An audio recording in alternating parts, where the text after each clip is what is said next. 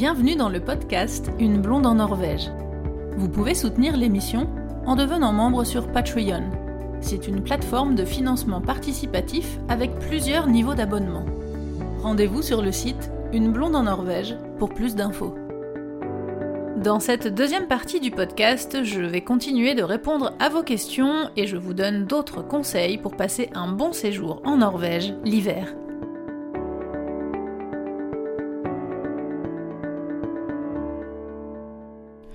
Dans l'épisode précédent, j'ai répondu à la question est-ce que c'est mieux d'acheter son équipement en France ou en Norvège? Évidemment, si vous venez quelques jours en vacances, je vous recommande de venir avec tout pour pas passer vos vacances à acheter euh, tout, tout cet équipement. Donc ça, c'était plutôt pour le côté touristique, pour ceux qui viennent en vacances. Mais s'il y en a parmi vous qui m'écoutent et qui vont venir s'installer en Norvège et qui se posent aussi ces questions-là, est-ce que je dois euh, dévaliser Decathlon euh, et le vieux campeur avant de venir m'installer ou est-ce que je trouverai tout en Norvège?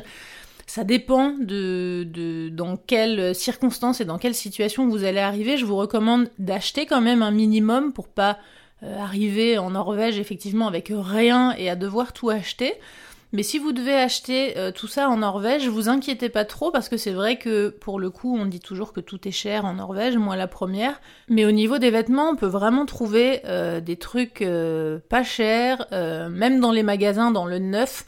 En règle générale, les vêtements et les chaussures en Norvège ne sont pas très chers par rapport à ce que gagnent les gens, donc euh, c'est pas euh, pas très très cher d'acheter tout ça, mais vous pouvez aussi acheter euh, d'occasion. Donc ça c'est un truc que je recommande vraiment pour pour limiter les frais. Et puis en termes de de, de recyclage de choses et d'écologie, c'est vraiment super parce qu'en Norvège on a le site Finn c'est le papa du Bon Coin, c'est le site qui a donné euh, lieu au Bon Coin et à plein d'autres sites équivalents dans d'autres pays. Et donc c'est un site sur lequel on peut trouver plein plein de choses d'occasion, on peut trouver même plein de choses gratuites. Si vous allez dans un onglet qui s'appelle Yisboot, vous aurez tout ce que les gens donnent et il y a vraiment beaucoup beaucoup de choses et pas forcément euh, des choses abîmées ou vieilles, etc. Hein. Les gens veulent se débarrasser en fait, donc faut vraiment euh, surveiller. Et en plus, depuis quelques temps, ça s'est amélioré quand même le service de livraison, que ce soit par la poste ou par un autre service qui s'appelle Helteyem.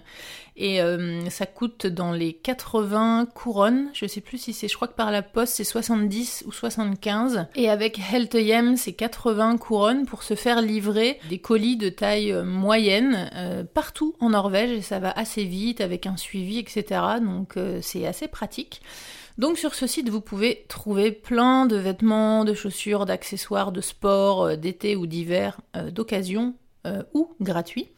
Et vous pouvez aussi aller dans les magasins Fretex, c'est des boutiques style Armée du Salut, Emmaüs. mais en fait, en Norvège, les boutiques, elles se trouvent dans les centres-villes. Je sais qu'en France, les Emmaüs, par exemple, c'est souvent un petit peu excentré dans des endroits un petit peu en dehors des villes ou des villages.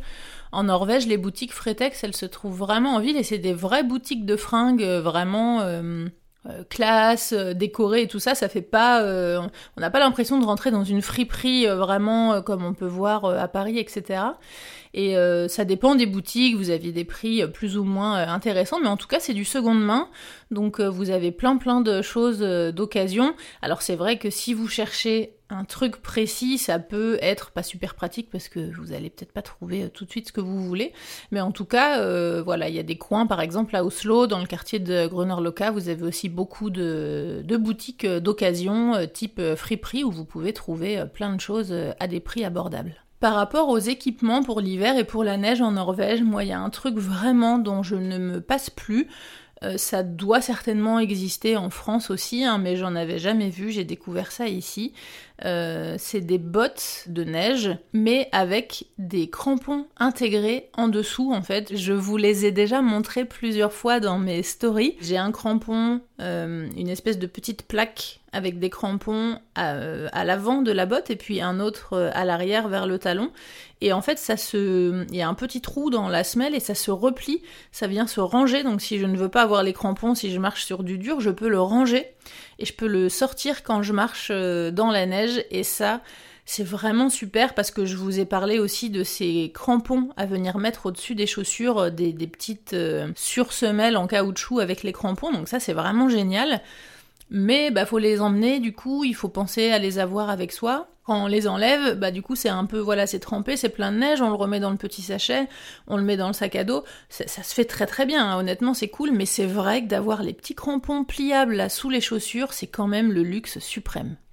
Vous êtes beaucoup aussi à m'avoir posé la question est-ce qu'il faut que je vienne habiller en mode hiver, entre guillemets, simplement, c'est-à-dire avec une sous-couche, un, legging, un sous-pull, un pull et, ça suffit Ou est-ce qu'il faut que je vienne vraiment habiller en vêtements de ski?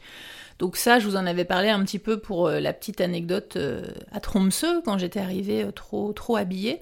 Mais ça, c'est vraiment il faut, que, que, vous analysiez en fait la situation par rapport à là où vous allez. Donc il faut aller sur les sites que je vous ai mis dans la description du podcast en dessous avec les températures, le vent, l'enneigement, etc.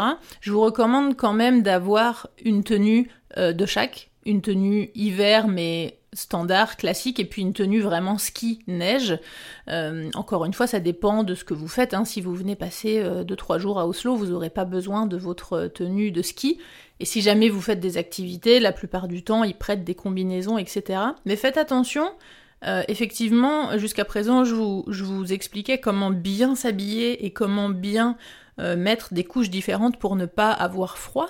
Mais faites attention aussi à ne pas trop vous habiller. Parce que si vous êtes habillé en tenue de ski et que c'est pour aller vous promener ou même aller à la montagne mais vous promener, c'est pas très agréable quand même ces tenues de ski là, les pantalons de ski c'est quand même super engonçant. Donc le, le, truc que moi je vous recommande, moi ce que je fais tout le temps euh, l'hiver, c'est que j'utilise des vêtements de randonnée, de randonnée d'hiver mais pas de ski. Les vêtements de ski, je les utilise vraiment que quand je vais skier. Mais dans les pantalons, là, super engonçant quand on marche avec le frottement et tout, enfin, c'est juste super désagréable. Les seules fois où j'ai utilisé mes vêtements de ski, c'était pour faire les activités, pour faire le chien de traîneau, euh, raquettes et motoneige. Et là, du coup, c'est super parce que si on, si on tombe ou qu'on trébuche et qu'on tombe dans la neige, on sait qu'on est en tenue euh, imperméable. Mais si c'est pour vous promener ou faire euh, d'autres activités euh, plus cool, moi je mets toujours des, pantalons de randonnée euh, un petit, peu, euh, un petit peu épais, imperméables et surtout qui coupent le vent, avec en dessous un ou deux collants. Quelquefois je mets un collant, ils appellent ça thermo, thermo chauffant. Au-dessus un legging et au-dessus ce pantalon là mais qui est plus fin. Donc certes j'ai trois couches mais avec des vêtements euh, plus fins et du coup c'est moins engonçant, on est mieux. Donc euh, pour euh, marcher et pour se promener, ce sera plus agréable. Donc même si vous emmenez votre tenue de ski, emmenez quand même une tenue classique avec des sous-couches pour ne pas être trop habillé. Je vous recommande aussi, si vous êtes en, en, véhicule, que ce soit en van, en camping-car ou en voiture, d'avoir toujours avec vous dans la voiture une tenue de rechange. Euh, parce que ça c'est le c'est le truc le plus désagréable. Si jamais vos chaussures sont pas super euh, étanches et que vous vous retrouvez avec les pieds un peu humides ou si euh, je sais pas il y a vraiment une grosse averse et vous, vous êtes trempé bon c'est sûr que si vous êtes à pied ou que vous êtes en mode nomade là du coup vous pouvez pas forcément avoir tout le temps avec vous une tenue de rechange. Mais si vous êtes en voiture je vous recommande de vous préparer un petit sac avec une tenue peut-être pas complète, hein, mais un pull de rechange, euh, une paire de chaussettes, euh, une autre paire de chaussures. Euh, je vous recommande d'avoir aussi avec vous une couverture de survie. On sait jamais s'il arrive quelque chose, pas forcément à vous, hein, mais si vous tombez en panne par exemple et que eh ben, les secours viennent pas tout de suite et que vous avez froid, que votre voiture peut plus démarrer, que vous avez plus de chauffage, c'est assez important d'avoir une ou plusieurs couvertures de survie dans la voiture. Et il y a deux autres petits accessoires aussi que je vous recommande d'avoir. C'est un couteau euh, soit en mode, euh, il existe des, pour, les, voitures des, pinces un peu avec tout dedans, comme un couteau suisse, mais vraiment plus gros pour, pour le bricolage. Et en fait, on se rend pas compte, mais il y a, plusieurs situations un petit peu comme ça de d'incidents ou de panne où on aurait besoin de, de, piquer dans quelque chose ou de couper quelque chose et, on, a, on a rarement ça sur nous en fait. En Norvège, c'est un truc que les gens ont beaucoup dans leur voiture, un couteau. Euh, ça existe avec des lanières de protection évidemment hein, que vous pouvez cacher dans une boîte à outils, etc. si vous avez des enfants.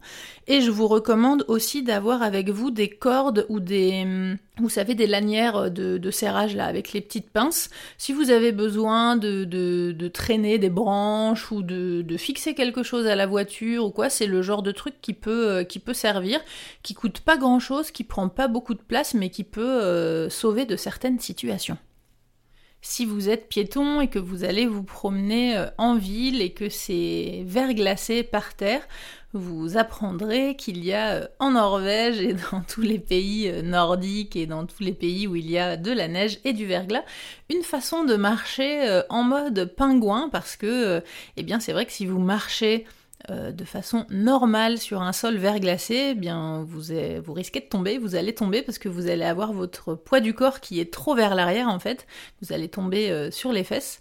Et donc euh, la technique c'est vraiment la technique du pingouin, de marcher avec le poids du corps un tout petit peu plus vers l'avant. Vous trouverez plein de vidéos rigolotes sur internet à ce propos. Mais c'était pas le point principal sur lequel je voulais vous mettre en garde c'était plutôt si vous êtes piéton et que vous vous promenez en ville, si vous venez à Oslo, à Bergen ou à Tromsø, faites attention l'hiver avec les chutes de neige et de stalactites qui sont accrochées au toit en fait de tous les bâtiments en ville. Ça c'est un gros euh, danger, hein. il y a des accidents euh, tous les ans.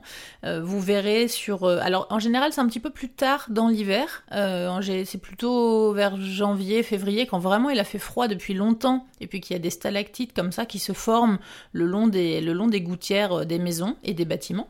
Et vous verrez euh, à plusieurs endroits des gros panneaux. En fait, ils mettent des panneaux rouges avec des drapeaux pour euh, mettre en garde euh, les passants. Et dans ces cas-là, il faut, il faut bah, faire un écart en fait et puis passer sur la route et ne pas longer le, le trottoir. S'il y a des chutes de neige un peu en mode poudreuse, bon bah ça peut être rigolo de se prendre un petit tas de neige sur le sur la tête. Quoique c'est rigolo pour les autres, mais jamais trop pour celui qui est concerné. Mais par contre, avec les, les petits blocs de glace et puis les stalactites, évidemment, ça peut être très dangereux, donc euh, faut faire euh, attention.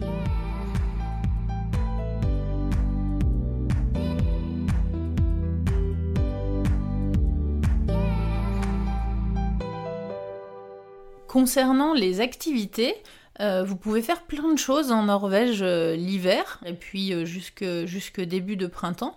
Donc évidemment, si vous allez dans les zones où il y a des stations de ski, vous allez avoir plein plein de choses à faire.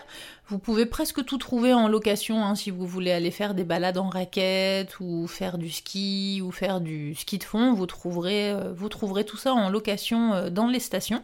Dans le e-book sur Oslo que je viens de sortir, il y a une page dédiée aux activités euh, l'été et une page dédiée aux activités euh, l'hiver. Et euh, je vous dévoile pas tout ce que j'ai mis dedans, mais là je pense à un truc qui est super chouette à faire à Oslo, si vous venez à Oslo cet hiver, c'est de faire de la luge en fait si vous prenez le tram et puis le bus que vous allez jusqu'à Holmenkollen qui est la, colline sur laquelle il y a le fameux tremplin de ski. En fait, à partir d'un certain départ, je vous ai mis le lien dans le e-book, vous avez une, une piste de descente de luge qui est euh, apparemment assez chouette à faire. Je ne l'ai jamais faite, mais j'aimerais bien essayer un jour. Vous avez des locations de luge en haut, vous pouvez les rendre en bas, et euh, apparemment c'est très fun, c'est très sympa, c'est pour euh, toute la famille, vous allez à la vitesse que vous voulez, c'est une piste qui est éclairée, donc vous pouvez la faire à tout moment de la journée. Si vous venez pour euh, faire des visites de musées ou de lieux en particulier, alors dans les grandes villes, évidemment, euh, ça risque d'être euh, ouvert. Mais si vous vous excentrez un petit peu, faites attention et consultez bien les sites avant, parce qu'il y a beaucoup de choses qui sont fermées hors saison en Norvège. Quand je dis hors saison, c'est hiver automne, hiver, début printemps, il y a quand même beaucoup euh, de lieux qui ouvrent euh, de juin à septembre, de mai à septembre, un truc comme ça. C'est comme pour euh, visiter les églises en bois debout. Donc renseignez-vous bien avant, tous les petits musées extérieurs qui ne sont pas en ville sont fermés la plupart du temps. J'avais reçu une question de Julien qui me demande si les ferries fonctionnent l'hiver. Alors la plupart oui, c'est pareil, c'est à la carte, il faut bien vérifier euh, votre euh, parcours en fonction euh, de là où vous allez. Mais la plupart des ferries fonctionnent à tout moment puisque dans les fjords en général ça ne gèle pas complètement, même si ça gèle un petit peu, qu'il y a des petites plaques de glace en général, ça empêche pas les, ça empêche pas les ferries euh, de passer. Et euh, d'ailleurs, comme je vous avais dit, hein, moi j'avais fait mon, premier euh, voyage en Norvège en faisant le, le voyage organisé Norway in a nutshell pour rallier Oslo à Bergen en hiver, fin décembre. Et on avait pris un ferry pour faire un, pour faire un parcours dans les fjords et ça fonctionnait très bien. J'ai reçu une autre question de John qui me demande est-ce que le nord est facilement accessible l'hiver? Alors ça dépend ce que tu entends par euh, accessible. Est-ce que tu entends par transport en commun ou par camping-car ou voiture? Le côté camping-car voiture, je vais en parler juste après. Concernant l'accessibilité en transport, de toute façon, quand vous sortez des grandes villes, c'est assez compliqué de se déplacer en Norvège. Hein. Ça, je vous en ai déjà parlé dans les épisodes pour euh, bien préparer euh, votre voyage. À Oslo, il y a beaucoup de transports, à Bergen aussi, euh, à Tromsø, il y a des bus. Après, Tromsø, c'est tout tout petit, donc il y a... Enfin, on peut tout faire à pied. Mais c'est vrai que même s'il y a des lignes de bus et des trains, euh, déjà, c'est très cher. Euh, ça dépend évidemment de là où vous allez, mais pour vous donner un ordre d'idée, euh, moi j'habite à Tunsberg, qui est à 100 km d'Oslo. L'aller-retour en train, c'est 60 euros. Donc euh, c'est vite un gros budget, donc effectivement si vous êtes plusieurs, déjà ne serait-ce qu'à deux, ça vaut plus le coup de louer une voiture que de prendre les transports, donc c'est vraiment tout un calcul à faire, et évidemment plus on monte au nord de la Norvège, entre guillemets, moins il y a de transports. Euh, je crois qu'il existe euh, des bus qui emmènent de Alta au Cap Nord. Je suis même pas sûre qu'il tourne toute l'année, ça c'est à, voir. En tout cas, moi, la plupart des gens que je connais qui font ce, voyage au nord de la Norvège, euh, en général, ils y vont euh, en voiture euh, ou en séjour organisé.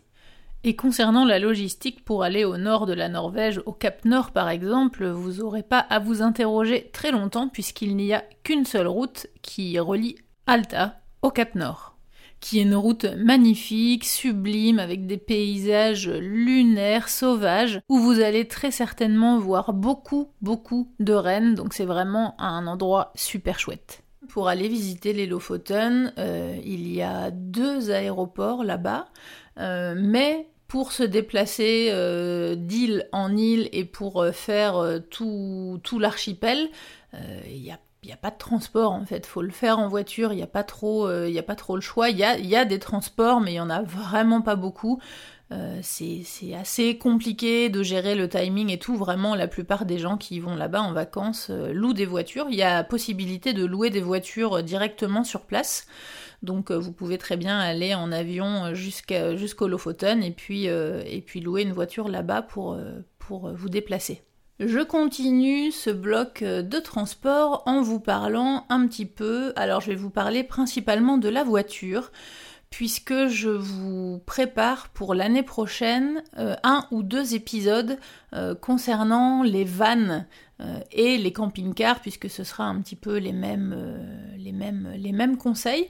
Donc je m'étends pas trop sur ce côté-là parce que premièrement, j'y connais rien, je ne je m'en suis jamais servi, j'ai jamais eu ni de van ni de camping-car. Euh, ce que je sais, c'est qu'il y a de plus en plus euh, d'endroits où c'est contrôlé. Donc il faut savoir qu'en Norvège, euh, le camping sauvage est autorisé partout, que ce soit avec votre tente ou avec votre van ou votre camping-car. vous pouvez vous mettre normalement où vous voulez. Il suffit de respecter quelques règles, c'est-à-dire se mettre à plus de 150 mètres d'une habitation. Euh, ne pas faire de feu euh, en forêt euh, dans les périodes où c'est interdit, et évidemment de ne pas laisser de déchets derrière soi. Les seuls endroits où on n'a pas le droit de camper en Norvège, ce sont dans les parcs nationaux et dans la région des fjords et dans le centre du pays, il y en a pas mal, donc vérifiez bien sur les cartes où vous vous trouvez. Comme je vous ai déjà dit aussi, la Norvège est un petit peu victime de son succès, et c'est vrai que comme c'est un pays dans lequel ben, tout coûte cher, il y a beaucoup de gens qui optent pour euh, le côté euh, camping, et c'est devenu un petit peu le chaos, euh, surtout dans les zones justement au nord, au Lofoten par exemple, parce qu'en fait c'est des, des zones qui n'ont pas été préparées à recevoir autant de touristes et il n'y a pas assez d'infrastructures, il n'y a pas assez de toilettes, il n'y a pas assez de poubelles. Et du coup c'est, ça a posé beaucoup de problèmes en fait dernièrement. Donc par exemple au Lofoten, vous allez malheureusement trouver beaucoup, beaucoup de zones où c'est interdit de faire du camping. Euh, vous pouvez pas poser ni votre van, ni votre camping-car, ni votre tente.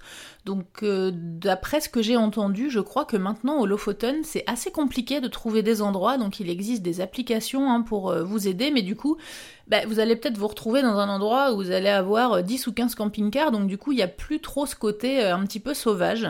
Donc il faut être un petit peu préparé à ça, mais ça je, vous laisserai le découvrir dans, les épisodes euh, à ce sujet, puisque je serai euh, accompagnée d'experts qui pourront vous donner de super conseils.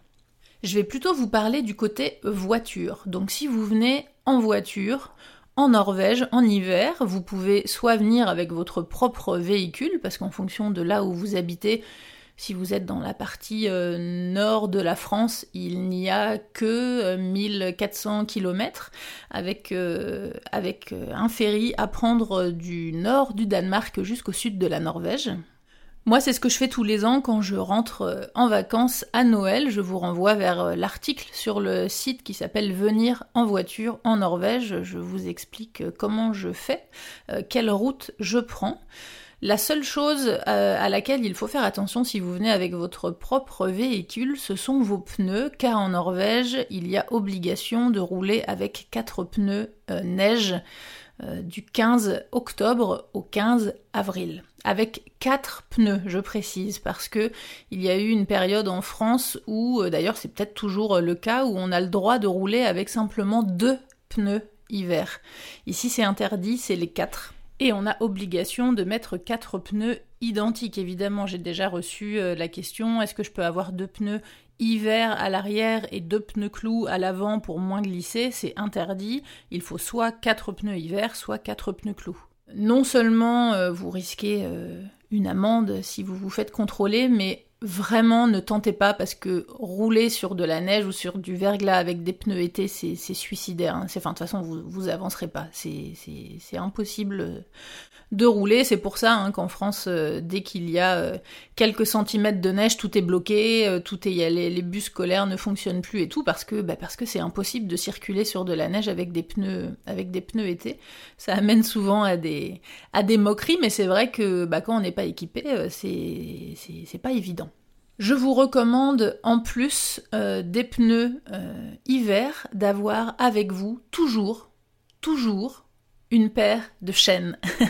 Et ça, je vous re-raconte la petite anecdote qui m'est arrivée il y a deux ans avec ma voiture, c'est que on allait se promener assez tard hein, dans la saison, en plus je crois que c'était en avril, et on est allé voir une plage qui se trouvait en, dans, un, dans un site près d'un camping, et en fait on a commencé à s'engager, et là on, on est arrivé dans une grosse descente, Et euh, la voiture est partie euh, en crabe. On a descendu euh, toute, la, toute la côte de travers. On n'a pas eu d'accident, miraculeusement. On roulait très doucement, hein, mais la voiture n'a rien cogné, etc. On a réussi à redresser en bas. Mais du coup, on s'est retrouvé en bas de cette côte complètement verglacé, une, vraiment une grosse descente. Hein. Et du coup, on s'est dit, bah, qu'est-ce qu'on fait? On n'avait plus qu'à appeler la dépanneuse, donc c'était un peu embêtant. Euh, donc on est rentré à pied, on a mis trois heures pour rentrer chez nous, ça nous a fait une bonne promenade. Et, euh, on a appelé un copain, on lui a dit qu'est-ce qu'on fait? Il nous a dit bah, j'ai des chaînes, je vais, je vais venir euh, vous aider. Avant d'utiliser les chaînes, on a, on a fait une astuce, donc je vous la donne parce que peut-être ça peut vous, vous aider et vous sortir de situation. On est passé par, euh, par une station-service avant et on a acheté des petits graviers. Parce que comme je vous avais déjà expliqué, en Norvège, sur les routes, on ne, la plupart du temps, quand ils ne déneigent pas, ils viennent pas gratter la neige pour enlever. Un petit peu, il la pousse sur les côtés quand il n'y en a pas beaucoup. Mais quand il neige pendant six mois, euh, si à chaque fois il grattait la neige et qu'il venait la mettre sur les côtés, ça ferait de trop grosses euh, buttes en fait sur les côtés et après il faut envoyer d'autres euh, camions pour venir enlever cette neige. Donc c'est pas du tout pratique. Donc en fait ce qu'ils font c'est qu'ils laissent la neige sur la route, sauf sur les axes principaux. Hein. Par exemple sur les autoroutes évidemment là c'est déneigé, c'est gratté, on roule sur le sur la route. Mais sur les routes secondaires, ils laissent la neige et ils viennent mettre des graviers pour euh, éviter de glisser et ça marche euh, très bien. Et ces petits sacs de cailloux sont en vente si on veut euh, en mettre devant chez nous par exemple, devant notre garage pour pas que ça glisse. Donc on est allé acheter ces petits sacs de cailloux et on a coupé des branches de sapin, d'où l'intérêt d'avoir un couteau dans la voiture comme je vous expliquais tout à l'heure. Et en fait on a descendu euh, la côte à pied en venant répartir les graviers euh, tout le long. Après on est allé dans la petite forêt à côté, on a coupé des branches de sapin qu'on a éparpillées euh, tout le long de la route. Et on a essayé de remonter cette côte comme ça avec la voiture sans chaîne et ça a marché. Ça marche très bien parce que les sapins du coup avec les petits picots ça vient accrocher euh, dans la neige et ça vient accrocher les pneus et ça fait, euh, agripper les, roues euh, au sol et ça marche. Donc si jamais un jour vous vous retrouvez dans une route toute glissante et que vous n'avez pas de chaîne, eh bien essayez de trouver des petits graviers et des branches de sapin, ça marche très bien. Mais pour éviter ces situations gênantes, je vous recommande vraiment d'emmener une paire de chaînes avec vous et surtout de vous entraîner à les monter avant. Parce que si vous vous retrouvez dans une situation embêtante par moins 10 degrés et en pleine nuit, ça va pas être évident de monter ces chaînes et de regarder la notice. Donc je vous recommande d'essayer avant. Il y a pas mal de routes qui sont fermées en Norvège l'hiver, donc il faut faire attention. Je vais vous mettre euh, le lien du site à consulter pour euh, voir si les routes que vous voulez emprunter sont ouvertes ou pas. Euh, les routes de montagne sont, tout comme en France, ouvertes ou fermées en fonction de l'enneigement et de, des capacités de circulation sur cette route. Donc même si sur le site ça vous dit que la route est ouverte, euh, c'est possible que en arrivant à l'entrée de cette route, vous allez avoir la fameuse barrière euh, qui est à l'entrée de tous les cols de montagne qui est fermée, mais vous avez les panneaux avec euh, les instructions pour prendre une autre route, mais voilà, à vérifier sur le site. Il y a des routes euh, très connues, par exemple comme la route des trolls qui, elle, est de toute façon fermée. Elle a fermé, euh, je ne me souviens plus, fin mi-octobre, je crois. Euh, et elle ouvre en général entre fin mai, début juin, en fonction de l'enneigement, parce que c'est une euh, zone de la Norvège où il y a beaucoup, beaucoup de neige.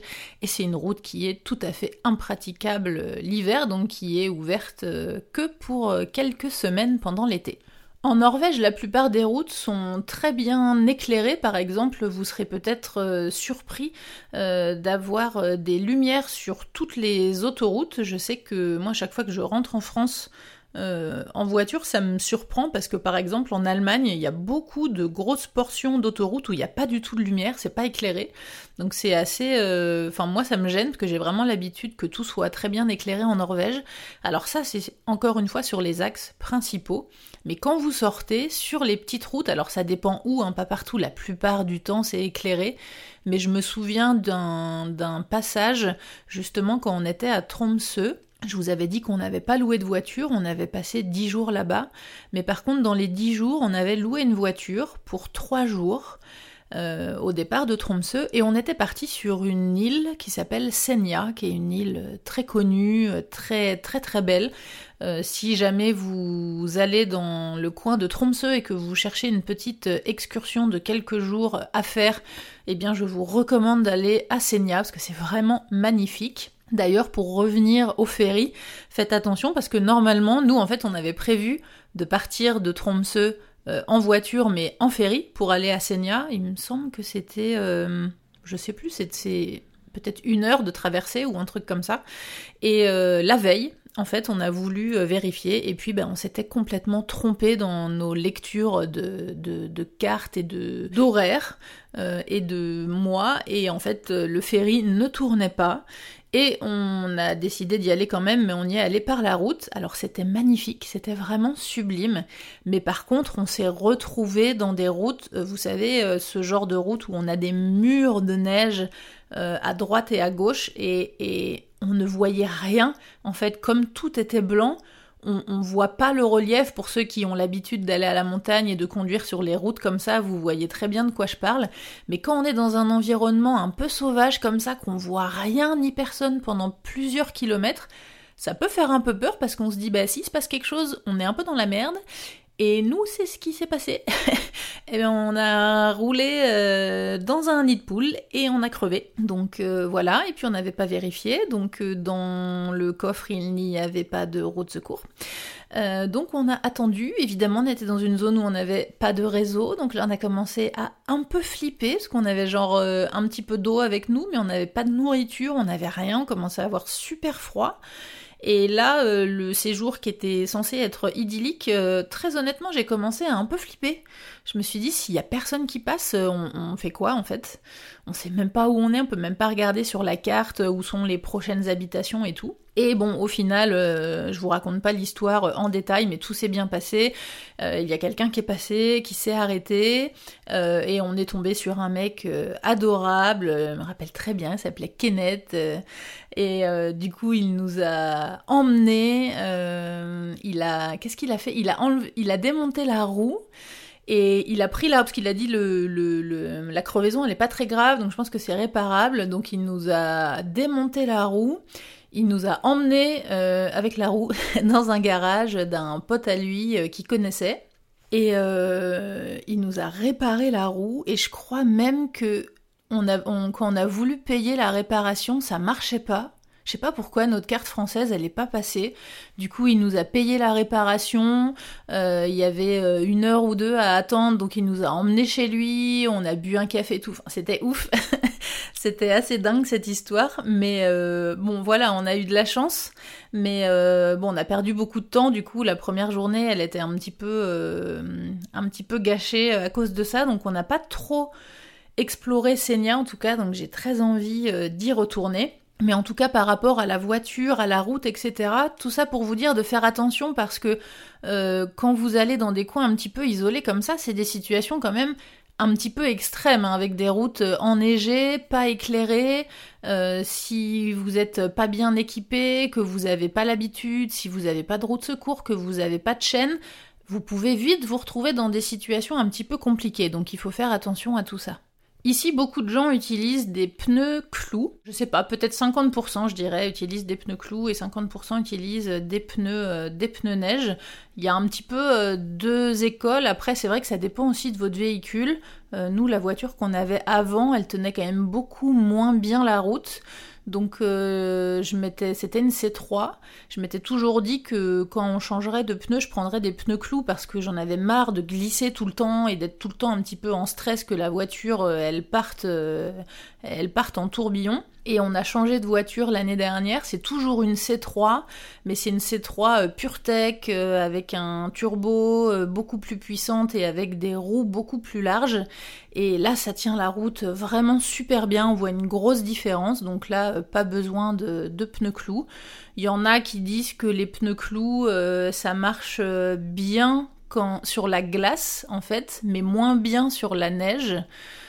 Donc après, bon, c'est à voir en fonction de ce que, vous préférez. L'inconvénient des pneus clous, par exemple, c'est que euh, il est interdit de traverser l'Allemagne avec des pneus clous. Donc si moi par exemple en Norvège j'ai des pneus clous sur ma voiture, ça veut dire que je peux pas rentrer avec ma voiture en France euh, en traversant l'Allemagne. Donc c'est aussi pour ça que j'ai laissé des pneus, euh, des pneus hiver. Mais en tout cas, vous, vous entendrez et vous verrez beaucoup de voitures avec des pneus clous. D'ailleurs, si vous louez une voiture en agence, vous avez 90% de, de chances que ce soit des pneus clous.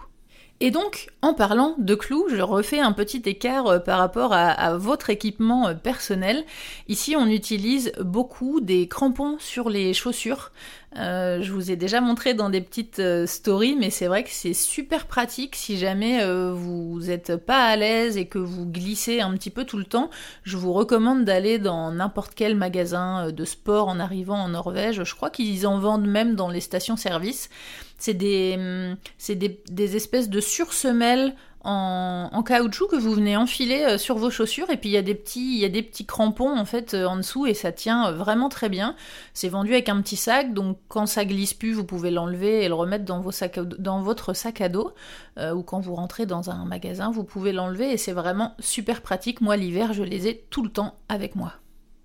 Par rapport à l'équipement qu'il faut avoir dans sa voiture, évidemment, il faut avoir quelque chose pour gratter les carreaux, un balai aussi pour pouvoir venir enlever la grosse neige. Ici, on trouve des, espèces de, petits manches avec d'un côté c'est un balai, de l'autre côté c'est un grattoir euh, pour, euh, pour les carreaux. Donc évidemment, il faut avoir ça toujours avec soi.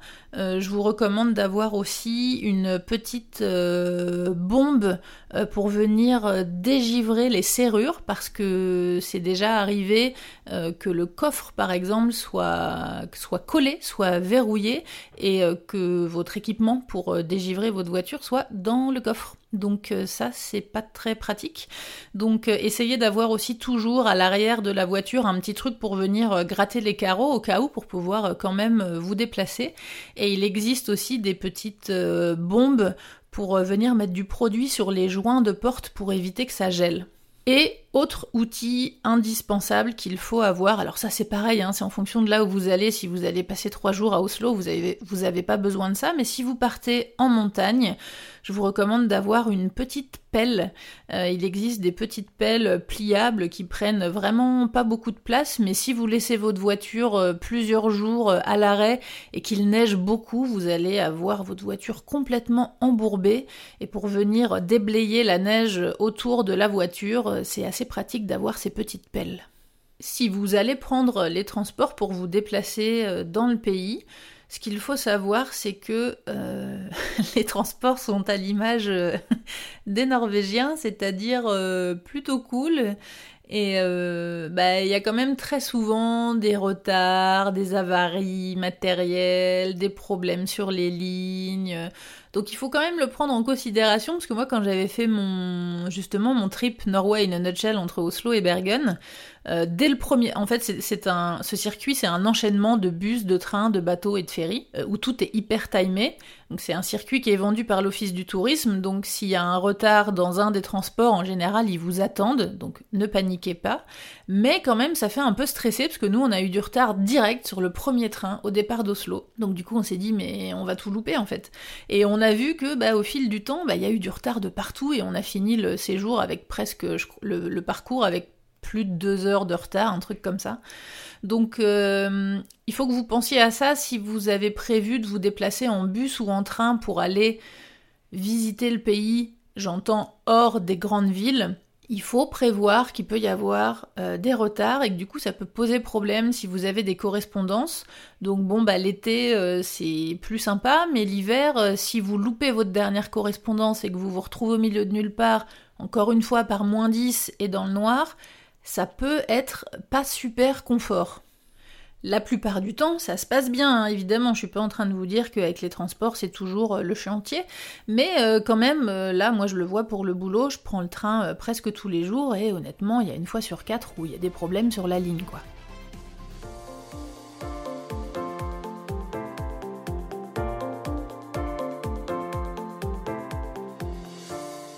Je passe au côté logement. Alors, on met de côté euh, direct euh, le camping, euh, le camping-car, etc. Même si c'est tout à fait possible hein, de venir en hiver en van ou en camping-car, mais encore une fois, je, laisserai les experts en parler dans l'épisode à venir. Je vais juste vous parler des, mm, logements les plus classiques l'hiver, c'est-à-dire hôtels ou Airbnb. Alors, que choisir? Les hôtels sont tout de même assez chers. Euh, l'avantage de l'hôtel, c'est que vous n'avez rien à gérer, vous n'avez pas de ménage à faire, vous avez tout sur place. Euh, vous pouvez euh, manger sur place. Ici, la plupart du temps, les petits-déj sont pas inclus, faut le rajouter dans le budget. Donc c'est vraiment ce qui va faire grimper les prix. Hein, si vous voulez rester à l'hôtel et manger à l'hôtel, en général, il faut compter entre 10 et 15 euros pour les petits-déj. Et si vous avez un hôtel qui propose un, buffet euh, pour le dîner le soir, en général, c'est entre 200 et 250 couronnes, donc 20-25 euros euh, par personne, euh, quel que soit ce que vous mangez. Donc si vous n'avez pas un gros appétit, que vous mangez juste une petite salade, bah du coup ça revient assez cher. Si vous êtes une famille, deux adultes, deux enfants, ça fait tout de suite un gros budget. Donc de toute façon, le budget nourriture euh, en Norvège, c'est quelque chose qui va, euh, qui, va, être très important. Ça va vous coûter cher, donc c'est pour ça, je vous expliquerai après que moi je trouve que euh, séjourner en Airbnb, c'est quand même bien plus intéressant. En plus, quand vous venez en vacances en Norvège, nous on avait passé euh, dix jours à, Oslo, autour d'Oslo, quand on avait fait notre, euh, étude de marché, quand on habitait euh, encore à, Paris pour préparer notre, installation ici. Et en fait, l'hiver, évidemment, on n'a pas le même rythme que l'été.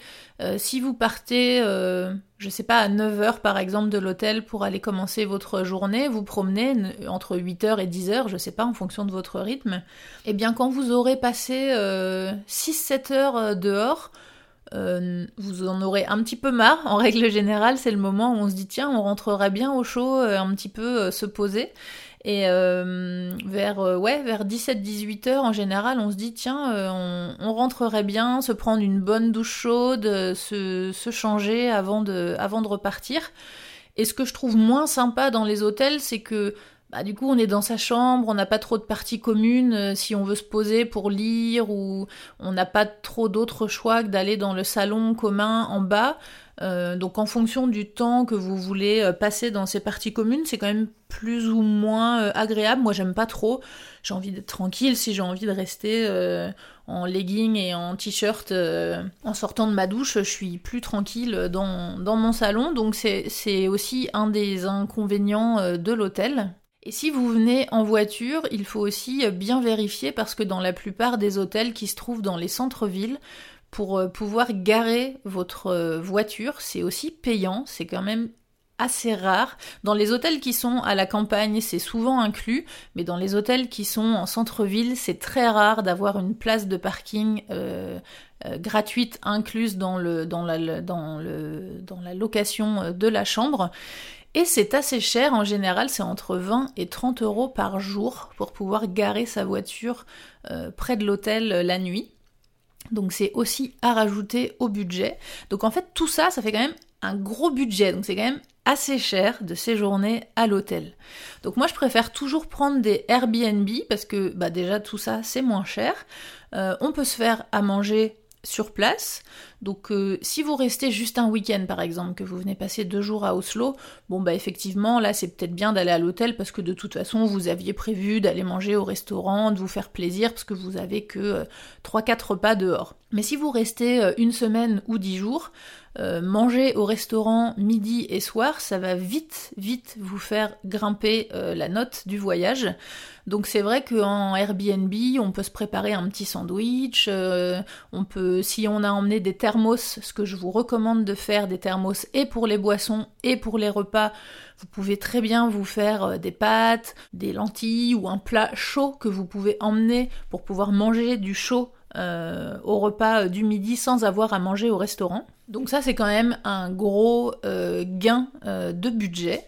Vous pouvez euh, aussi, si vous voulez, euh, boire un verre, boire l'apéro, vous faire plaisir, boire une petite bière, eh bien je vous recommande aussi d'aller acheter votre propre euh, alcool dans les magasins spécialisés, dans les vins monopole, plutôt que de boire de l'alcool dehors, parce qu'évidemment c'est très cher, il faut compter entre 10 euros pour une bière ou un verre de vin.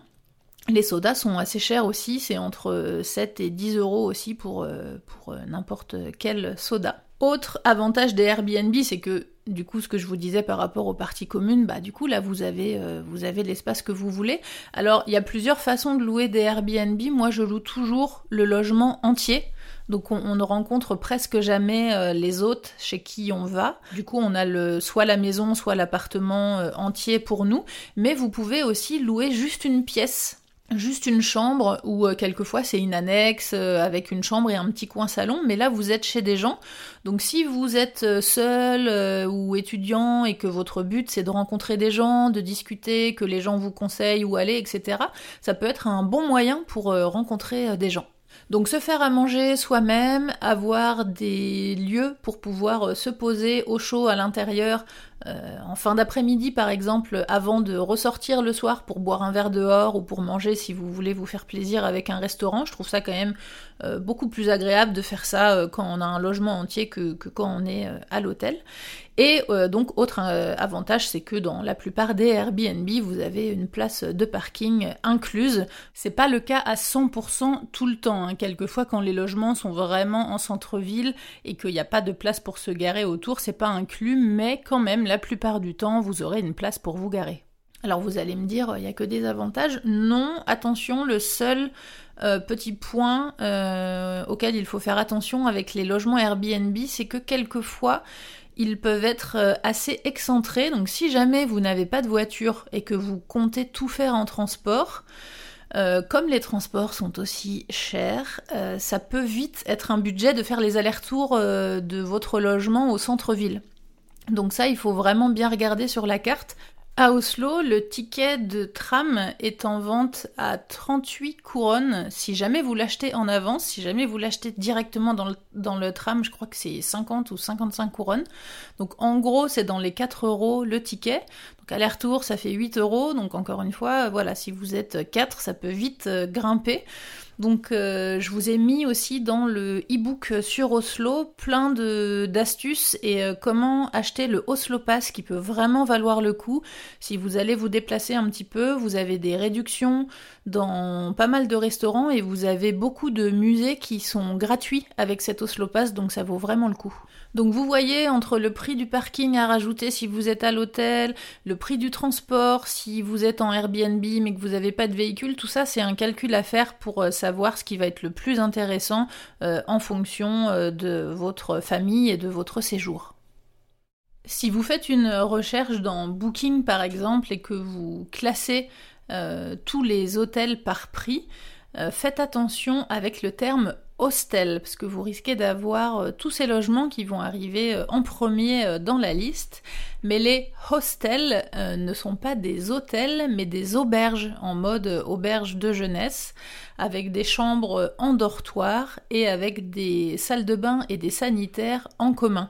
Donc il y en a quelques-uns qui se sont fait avoir avec ce type de logement. C'est pas du tout le même service que, que les hôtels. Et la plupart des grands hôtels ont un un hostel à côté en fait pour proposer euh, un service moins cher. Donc ça ça peut être encore une fois très intéressant si vous êtes euh, étudiant et si vous voulez rencontrer des gens et vous loger pour pas cher. Si vous allez faire des séjours relativement longs, j'entends plus d'une semaine, euh, regardez vraiment dans les Airbnb, même si c'est euh, un style de logement qui vous convient pas forcément à la base, parce qu'en fait j'ai découvert euh, il y a pas longtemps qu'il y avait vraiment sur certains logements, hein, c'est propre à chaque hôte de le proposer ou pas, mais il y a des réductions pour les séjours plus longs, parce que comme ça ça fait moins de ménage et de choses à gérer pour les gens, et du coup il y en a beaucoup qui proposent des réductions. Donc par exemple, pour mes dernières vacances, on avait deux semaines. On avait hésité à prendre une semaine dans un endroit et une semaine euh, dans un autre. Et j'avais regardé pour... Euh, c'était les vacances où j'étais allée à Fierland, pour ceux qui se souviennent avoir euh, suivi ce trip. Et je crois qu'on avait eu un prix de 2500 couronnes, il me semble, pour la semaine. Donc c'était déjà pas très cher. Et euh, on avait regardé pour euh, un autre logement ailleurs et c'était dans les 2000, 2500, 3000 couronnes la semaine aussi. Donc en gros, on en avait pour euh, dans les 2 fois 3000, dans les 6000 couronnes pour deux semaines de vacances, donc ça commençait à faire un gros budget. Et par curiosité, j'ai regardé dans le premier logement à Fierland quel, quel était le tarif pour rester deux semaines là-bas. Et en fait, c'était 2500 couronnes euh, la semaine. Et c'était genre 3000 les deux semaines. Je sais plus exactement quels étaient les tarifs, mais c'était c'était fou, c'était ça coûtait presque rien de, rester une semaine de plus. Donc du coup, bah évidemment, on a fait ça, on s'est dit tant pis, on fera un petit peu plus de kilomètres si on veut aller se promener euh, ailleurs, mais, euh, mais du coup, on est resté deux semaines au même au même endroit. Donc si vous comptiez découper votre séjour pour avoir un petit peu moins de route à faire, ce qui peut être euh, très judicieux, euh, regardez quand même par rapport au logement, parce que si vous gagnez vraiment beaucoup d'argent avec le logement, ça peut valoir le coup de faire un petit peu plus euh, de route.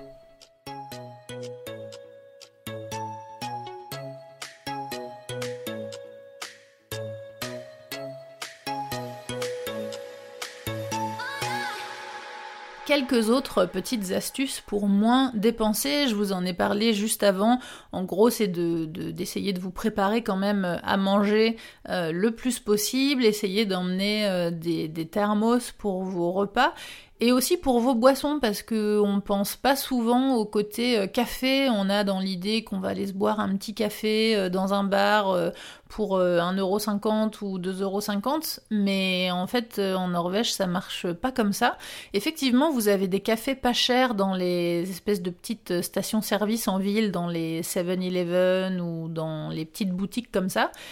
Très honnêtement, si vous aimez le café, vous n'allez pas vous régaler, c'est vraiment pas bon. Et un café dans un bar ou dans un restaurant, ça peut aller entre 30 euh, et 50 euh, couronnes.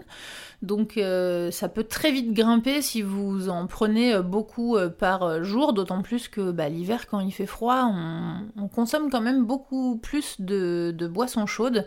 Donc je vous recommande d'avoir votre thermos et de vous faire votre thé ou votre café ou votre chocolat chaud directement dans votre logement avant de partir. Il y a aussi une application qui est pas mal du tout, qui s'appelle Too Good To Go, qui propose des réductions sur des invendus, sur des restes alimentaires, soit venant de boulangeries, de supérettes, de restaurants. En fonction de là où vous êtes, il y a plus ou moins d'offres. Si vous êtes en ville, je sais qu'à Oslo, il y a vraiment beaucoup de choses. Euh, c'est une application euh, gratuite et euh, vous pouvez vous géolocaliser pour voir ce qu'il y a autour de vous. Et il y a quelquefois des grosses réductions et quelquefois c'est gratuit. Et si vous voulez jeter un œil aux réductions pour aller faire vos courses dans les magasins, vous pouvez télécharger l'application Matt Tilbud. Je vous mettrai le lien aussi dans les informations. Là, vous avez la plupart des magasins euh, que vous pouvez trouver en Norvège, les Kiwi, Rema, euh, Coop, Spar, Menu, vous avez tout, et vous avez euh, toutes les promos disponibles. Vous êtes beaucoup à m'avoir demandé est-ce que c'est sympa et intéressant de venir passer les fêtes de fin d'année en Norvège? Alors, il y a plusieurs points à considérer. Je dirais oui et non, ça dépend de ce que vous recherchez. Euh, pour ceux qui ont déjà écouté les autres épisodes du podcast, je vous ai déjà raconté euh, ce, premier voyage euh, que, j'avais fait justement pendant cette période-là, il y a maintenant 12 ans, je crois, un truc comme ça. Mais je vous re-raconte un petit peu pour ceux qui n'ont pas écouté cet épisode. j'avais fait donc mon tout premier voyage en Norvège, vraiment pile poil entre Noël et Nouvel An. Alors, c'est pas qu'on a regretté, mais c'est qu'on s'est fait surprendre. Pourquoi? Parce que la période de Noël en Norvège, c'est une période particulière, c'est une période de fête comme partout, euh, jusqu'au jour de Noël, parce qu'il y a tous les, tous les marchés de Noël avant, etc. Il y a toutes les animations, tous les spectacles, c'est vraiment sympa. Mais arrivé au 24 décembre, c'est complètement fermé, tout ferme. Euh, la semaine entre Noël et Nouvel An, c'est assez désertique partout, même à Oslo, hein, il y a plein de restaurants qui sont fermés.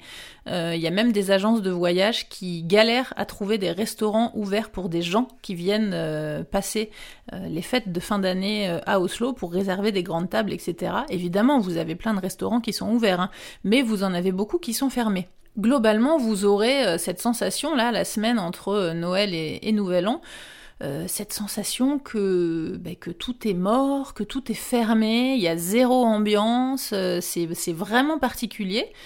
Donc si vous venez euh, en Norvège pour faire la grosse fête, moi je pensais que on était à Oslo le soir du réveillon. Et on se disait, mais le soir du réveillon, le, 31, avant la, la, nouvelle année, et, on pensait qu'on allait faire la fête dehors, qu'on allait aller boire un verre, qu'il y aurait des, des, fêtes de partout, etc. Mais en fait, en Norvège, les gens se regroupent en famille et, entre amis, mais ils vont très peu euh, à l'extérieur, en fait, ils vont pas dehors. Donc euh, c'était très bizarre parce que tout fermait à genre 15 heures, donc on a à peine euh, pu aller s'acheter une bouteille de vin. Euh, tout était fermé, on n'a trouvé aucun endroit pour manger. enfin, c'était, assez euh, bizarre comme sensation en fait, donc faut y être un petit peu préparé. Par contre, si vous venez en Norvège, justement, nous on venait pas spécialement pour ça, hein. on venait pas pour faire la fête, on venait, on habitait à Paris à l'époque, on en avait super marre de, de tout ce bruit, de tout ce stress, donc on venait, nous, à l'inverse, chercher le calme et la tranquillité, mais on a été servi. Parce que là, c'était calme, c'était tranquille il y avait personne, on était tout seul. Donc euh, c'était assez euh, assez étonnant en fait, je m'attendais vraiment pas à ça. Donc euh, voilà, c'était pour ça que je voulais juste vous, vous mettre en garde, ça peut être très sympa, très intéressant, mais faites attention aussi par exemple si vous voulez faire des activités si vous voulez faire du chien de traîneau, de la motoneige ou prendre un trip pour aller voir des aurores boréales si vous êtes plus au nord, vers Tromsø par exemple, Faites attention et vérifiez bien les dates parce que beaucoup de sociétés euh, qui proposent des activités sont fermées en fait pendant cette semaine. C'est vraiment une semaine qui est très euh, euh, c'est très religieux, c'est très, c'est, on est en famille, c'est les vacances, il y a vraiment beaucoup, beaucoup de choses qui sont, qui sont fermées, donc faites attention à ça. Par rapport aux saisons, vous êtes beaucoup à m'avoir demandé, j'hésite, je sais pas trop, est-ce que c'est mieux de venir voir la Norvège l'été ou l'hiver? Évidemment, les deux sont, sont magnifiques. Euh, j'aurais du mal à vous conseiller vraiment plus une saison qu'une autre. J'ai eu la chance de voir les fjords euh, l'hiver avec euh, la neige sur les flancs de montagne qui tombe à pic dans un fjord un peu gelé avec des plaques de verglas où on doit attendre le brise-glace pour aller faire un trip en speedboat. Enfin, c'est c'est assez magique, c'est quand même assez fantastique les fjords l'hiver, j'avoue. Mais l'été, c'est tout aussi magnifique. Donc le seul euh, conseil que je peux vous donner, c'est de faire attention à la période à laquelle vous venez. Donc si vous avez des enfants et que vous êtes obligé de venir au moment des vacances scolaires, ce qu'il faut savoir c'est que le rush touristique en Norvège l'été, c'est le mois de juin et le mois de juillet. Mais quand je vous dis un rush touristique, donc là évidemment, hein, depuis deux ans avec euh, la pandémie, euh, ben, il y a eu beaucoup moins de touristes, même s'il y en a eu un petit peu l'année dernière. La première année du virus, il n'y a, rien eu du tout, mais la, deuxième année, il y a eu quelques, quelques touristes de, de groupes privés et puis quelques bus, mais vraiment très très peu. Quand je vous dis que c'est blindé, c'est-à-dire que la Norvège est malheureusement depuis quelques années victime de son succès. Il y a même certaines agences de voyage qui ont eu des problèmes avec ça parce qu'ils avaient vendu des séjours avec un intitulé euh, du style euh, euh, le calme au milieu des fjords, la sérénité, etc. Sauf que si vous allez dans les fjords les plus connus, c'est-à-dire vers Flom ou vers Garanger, au mois de juin ou au mois de juillet, ça va être tout sauf serein. Il faut juste le savoir. C'est juste que c'est rempli de bus de touristes. Vous avez toutes les nationalités. Le village, il est, recouvert. C'est fois 10, fois, fois 20, fois 30 la population. Et c'est vrai que euh, ça enlève quand même du charme euh, à cette nature euh, époustouflante. Si vous faites un, tour dans les fjords sur un bateau et que bah, c'est juste une cacophonie euh, démesurée autour de vous, c'est vrai que ça enlève quand même du charme de, des fjords. Donc si vous n'avez pas le choix, c'est quand même euh, chouette à faire, parce que vous allez quand même voir ces paysages magnifiques, mais il faut être préparé au fait que bah, vous ne serez pas tout seul. D'où ma recommandation dans le e-book que j'ai sorti sur les fjords, de faire le séjour en voiture pour pouvoir sortir des, chemins des bus en fait. Parce que les, bus prennent à peu près tout le temps les mêmes, euh, les mêmes routes et s'arrêtent aux mêmes endroits. Donc même si vous, vous allez y aller aussi, si vous êtes en voiture, vous pouvez adapter un petit peu votre, euh, votre rythme, votre tempo, vous pouvez y aller un peu plus tôt ou un peu plus, un peu plus tard, ou, ou adapter, en tout cas vous êtes libre de le faire. Mais si vous êtes en transport, du coup ça risque d'être euh, compliqué et vous risquez d'être euh, d'être déçu. Donc ce que je vous recommande, c'est eh bien du coup la fin du printemps, début de l'été, euh, après, il faut faire attention parce qu'au mois d'avril, par exemple, c'est encore l'hiver hein, en Norvège, même chez moi au sud. Il faut être préparé un petit peu à toutes les saisons parce que vous pouvez avoir un, climat doux comme encore de la neige. Par contre, à partir du mois de mai, c'est vraiment le début du printemps. Là, c'est super chouette. D'ailleurs, si vous aviez l'intention de venir un petit peu hors saison comme ça, là, en parlant du mois de mai, je vous recommande fortement de venir autour de la période du 17 mai pour voir la fête nationale en Norvège. C'est quelque chose de vraiment chouette avec tous les costumes, tous les bunades, c'est vraiment euh, quelque chose qu'on n'a pas l'habitude de voir. Mes parents sont venus voir ça il y a deux ans et ils ont été euh, vraiment euh, subjugués par cette fête. Ça leur a vraiment beaucoup plu. Donc si c'est une période que vous envisagiez, essayez d'être là à ce moment-là. Donc je dirais que fin avril et euh, le mois de mai, ce sont les meilleurs mois. Et après, euh, on passe au mois d'août. En fait, août et septembre, euh, on n'y pense pas souvent parce que les gens se disent bah oui, mais après le mois d'août, il fait moins beau. Alors certes, au mois de septembre, il fait souvent un peu plus doux, mais en Norvège, on a très souvent des mois de septembre très agréables, très doux, où on est encore en mode été. Donc ça peut être très sympa aussi de faire la Norvège en août et en septembre. Donc en gros, si vous pouvez éviter les mois de juin et de juillet.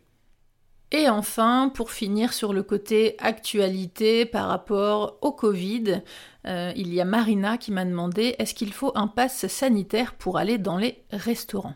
Alors, ça dépend de où vous allez. La différence en Norvège par rapport à la France, c'est que toutes les mesures qui sont prises sont très rarement nationales, c'est des mesures locales. Donc c'est chaque ville euh, et chaque région qui décide en fait des mesures qui sont euh, mises en place.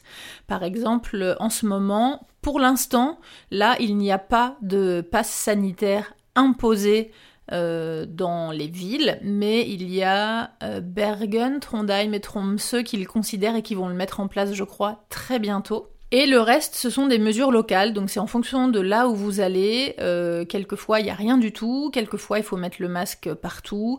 Euh, quelquefois, il faut montrer euh, quand même le, son passe sanitaire pour aller à des événements.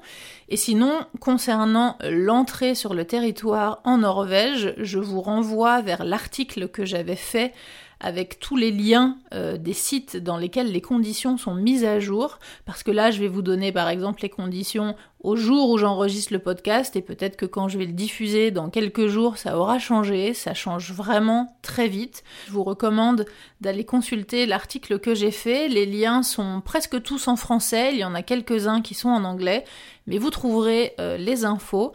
Pour l'instant, pour l'entrée sur le territoire en Norvège, il faut forcément être vacciné, pouvoir montrer son passe euh, vaccinal. Là, depuis quelque temps, avec l'arrivée du nouveau euh, variant euh, Omicron, du coup, il faut montrer en plus un test négatif de moins de 24 heures, il me semble. C'était 48 heures, c'est repassé à 24 heures. Mais si vous avez ces deux éléments-là, vous pouvez entrer en Norvège. Et pour les personnes non vaccinées, ils ont remis en place la quarantaine. Ils n'ont pas remis en place les hôtels quarantaine, donc vous pouvez euh, normalement faire votre quarantaine euh, chez quelqu'un ou dans un endroit isolé, vous n'avez plus besoin d'aller dans ces hôtels, mais ils ont euh, remis en place ces quarantaines de 10 jours où on peut sortir, il me semble, au bout de 3 jours en montrant un test négatif. Mais du coup, c'est un risque à prendre, effectivement, si vous êtes positif, vous ne pourrez pas sortir. Donc je vous remets le lien de cet article dans les informations du podcast. J'espère que toutes ces informations vous seront utiles, j'espère avoir répondu à la plupart de vos questions. Je vous rappelle que je ferai début janvier un direct pour euh, revenir un petit peu sur euh, les, thèmes principaux euh, de ces épisodes et pour répondre de nouveau à vos questions si jamais je n'ai pas répondu à tout dans ces deux épisodes. En tout cas, si vous venez en Norvège cet hiver, je vous souhaite un magnifique séjour. Retrouvez les épisodes sur toutes les applications de podcast et en format vidéo sur YouTube. N'hésitez pas à mettre des petites étoiles pour noter le podcast et à partager les épisodes. Merci à Louise et Pierre qui soutiennent le podcast sur Patreon. À bientôt!